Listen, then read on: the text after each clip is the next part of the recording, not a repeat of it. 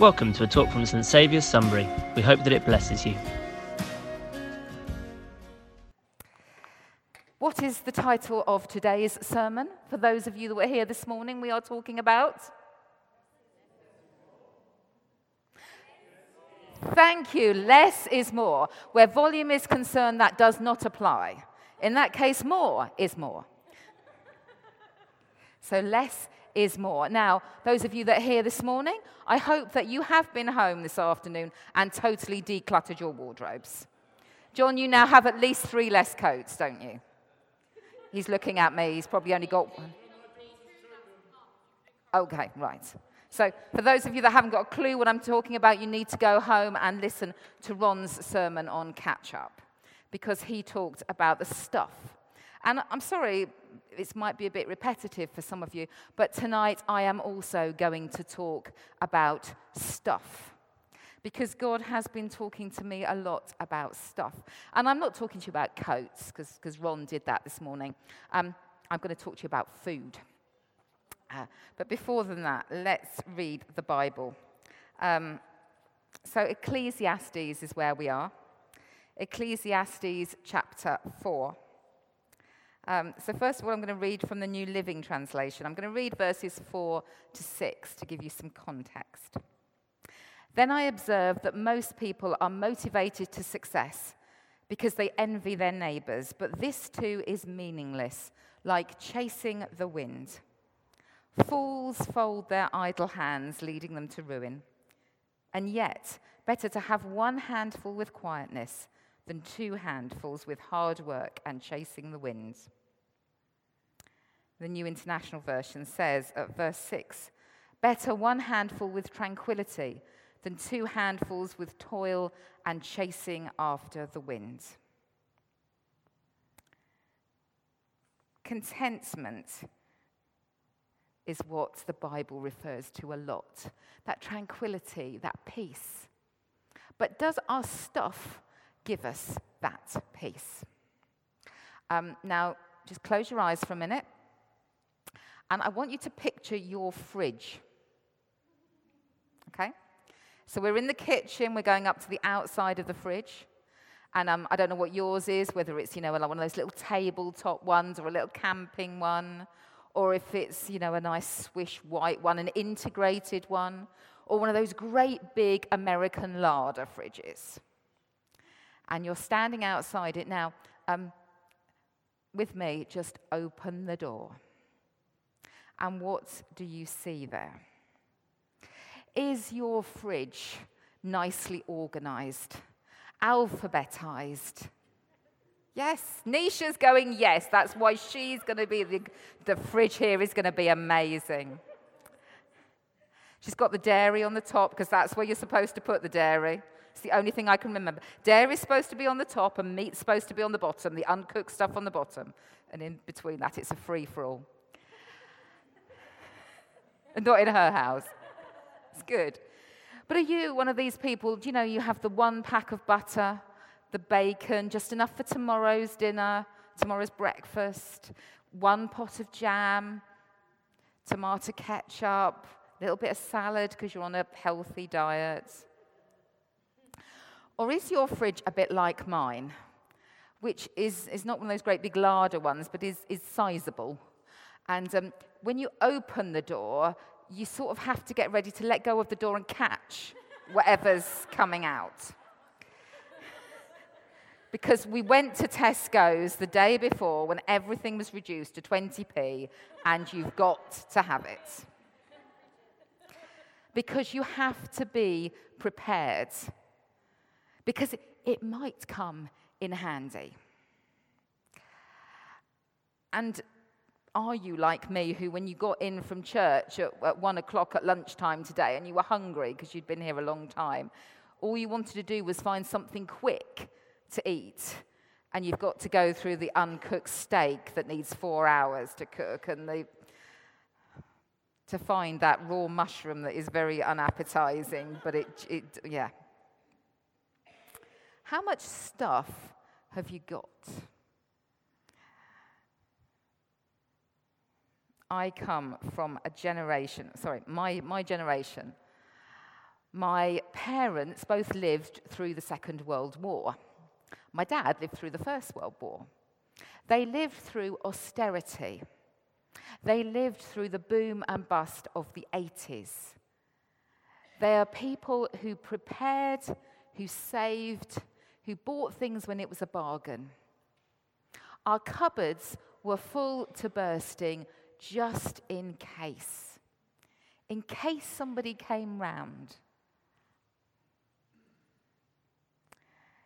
You had to think before you threw anything out. And if you broke it, you had to mend it first. Things had great value. I was taught to value the things I had because it wasn't going to be replaced, and to save for the things I wanted. I was told that it's my responsibility to get the money, to get the stuff, and to plan for my future. How many others of you grew up in a household like that? So, when we went to work in the 80s or 90s, we took our pensions seriously. On the first day at 18, we took our pensions out because that was the sensible thing to do. We saved our income. We put it all away for a rainy day. Familiar? How did I choose my career? Well, my dad chose my career. He says, You're good with numbers and you want a sensible job that's going to be future proof. Where did he send me? Into a bank. Was he right? But that was the thing, that was the mindset. You have got to do this because it's safe. You've got to make sure you're all right for the future. When I had my son, I went back to work. I didn't really have much option.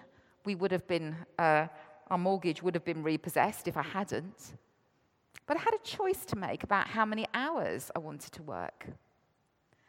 And in my head was always, well, I've got to make sure, I've got to make sure we've got enough money. And everybody was telling me, well, you, you don't want to get out of the workplace too much because you might never get back again. Because, you know, mums, once they're out of the workplace, they've lost that career place. Be safe. Be planning. Be holding on to everything all the time. My parents, as I've said before, weren't Christians.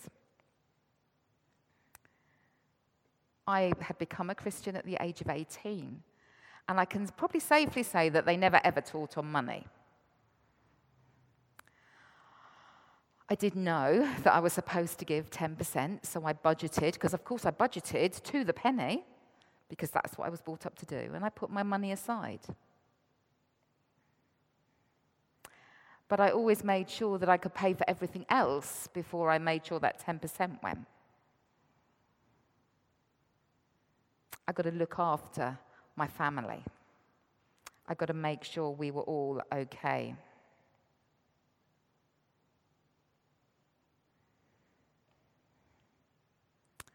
So I cluttered I hoarded. Now, my son and husband are both here, and they know that I say this, so don't go. They're collectors. When Ed was small, he had a train set. He had a wooden Brio train set. Well, we had the Tesco's version because it was cheaper. He had the take along train set.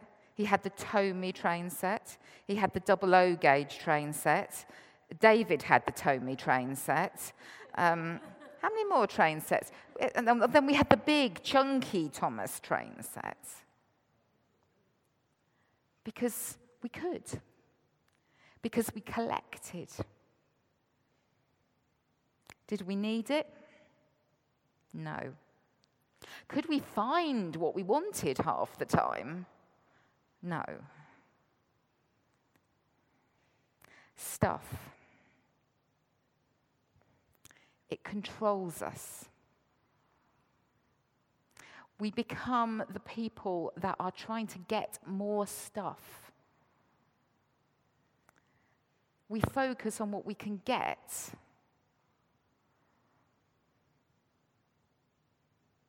For me, it's not about brand. Somebody says to me, Well, that's a nice jacket. And I go to Boot Fair, Sainsbury's, charity shop. But I like variety. So I'm sorry, my cupboard is a bit. Um, and then I do have a loft with, um, well, various sizes because we like food. So the sizes have to go in and out. Which is more stuff, which is controlling us because we look to that. We don't have any space anymore. We don't have space for the things that look amazing.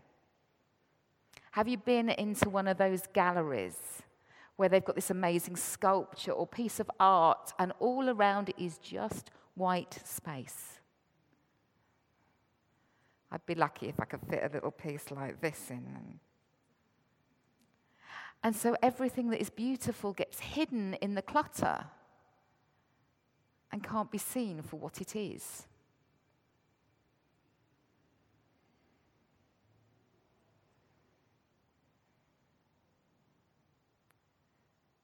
God called me to do something, and it was going to require me moving house. And I was prevaricating. And it took me a year to work out why I was prevaricating. It was because of the thought of clearing out our loft. Because I wasn't actually sure what was up there. And I remembered that the last time we moved, it had taken the removal men somewhat by surprise just how much you could bring down the loft ladder.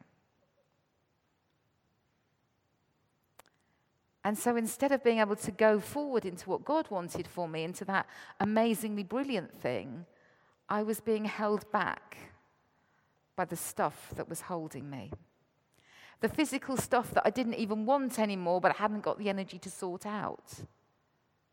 It clouded my view.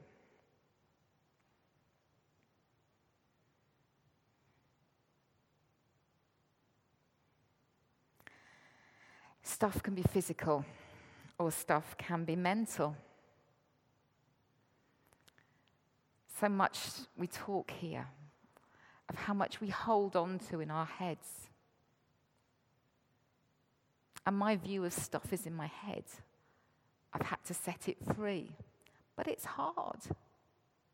You can guarantee that if I put a book in the charity shop bag, next week that will be the one book that I want.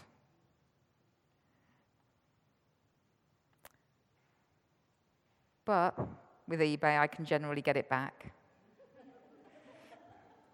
Eventually.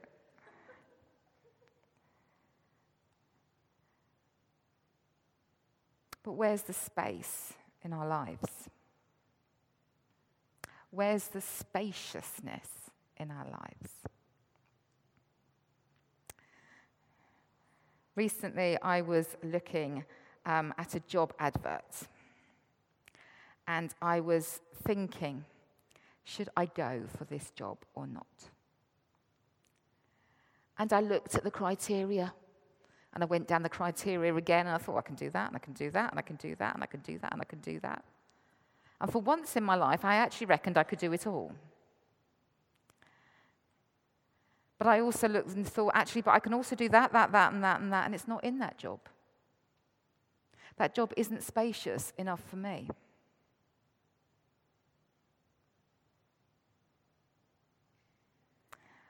God wants us all to be in a spacious place where we can grow, where we can have more added into us. I've been reading, and I did want to flap this book at you because this book is amazing Circle Maker. I know um, some of the kids' teams have been using this a while ago. And uh, this book is about prayer. If you want to be challenged, read this book. It is uh, a really easy read, but it is a very challenging read. And this book is about expanding your boundaries and your goals. Well, that's how it spoke to me. It challenged me to have bigger dreams. It challenged me to make more space, to believe that I could achieve those things. But one bit that really hit me was the writer talking about how you have to get rid of stuff so that God can give you more. And how, if you can do it all in your own strength, there isn't any space for God to work. It's challenging. It is really nice. So you could all say, right, we're coming to Joy at Kempton. We're really happy to man a bouncy castle. And I'm going to be coming up to you and saying, actually, you told me last week your gift was evangelist. No way you manning a bouncy castle. We need to be stretched. And we need to give God space to give to us. When was the last time you stepped out? Believing that you couldn't do it? When was the last time you got rid of stuff? Got rid of the fear? When was the last time you asked God to challenge you?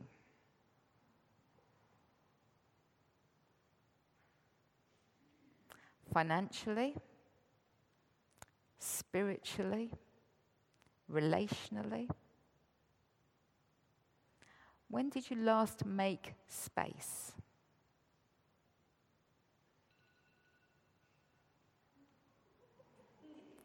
Yes. Got the hang of this finally.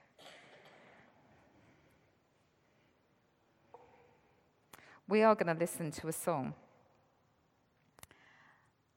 And what I'd like you to do is hold out your hands and just consider how full they are.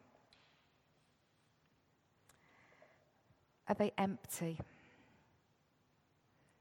They just need something in them. God's asked you to do something and you have got nothing.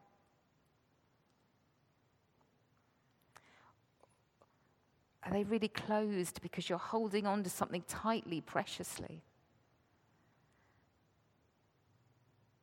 Are they like you're holding a little chick? You know how they do it on the TV, don't they? They have the chick in one hand and they just cup it. Are you gently looking after that? But that chicken's got to get bigger and fly.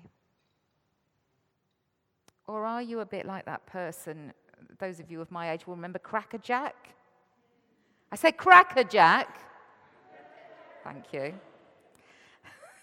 Thank you, Kim. Exactly. Do you remember the game with the cabbages? Yeah? The prize game at the end, sorry for those of you that are younger and don't remember this, but the game was if they got the questions right, they got a prize. And if they got the questions wrong, they got a cabbage. And they had to hold on to these things. And you didn't want the cabbages because they were really difficult to hold on to when you were trying to hold on to the prizes. What cabbages are you holding on to? What sort of prizes? You know, is it not? I can't hold it in my hands anymore. I'm holding it like this. So when God says, Look, you know, there's this amazing thing I want to give you, you've got to make that choice. You're going to let all this go so you can receive it. Or have you got space? So we're going to listen and just think what is God asking you to give up? What is God asking you to put away so that you've got the space for what He wants to give you? What stuff, what physical stuff, what money are you relying on because you think that's what you need to do? But also, what emotional stuff are you relying on because you think that's what you need to do? We're going to listen to the song. Um, invite you to pray. If you want to pray with your neighbors, if you want to um, find somebody from the prayer team, they'll stand up at the back there. But think about what is it that God is promising to give you? if you just put some of that stuff away. If you stop focusing on the need to grab stuff and focus instead on the one who is at the heart of what we're here about Jesus. For more information about St Saviour's, please visit our website at www.stsavioursunbury.org.uk.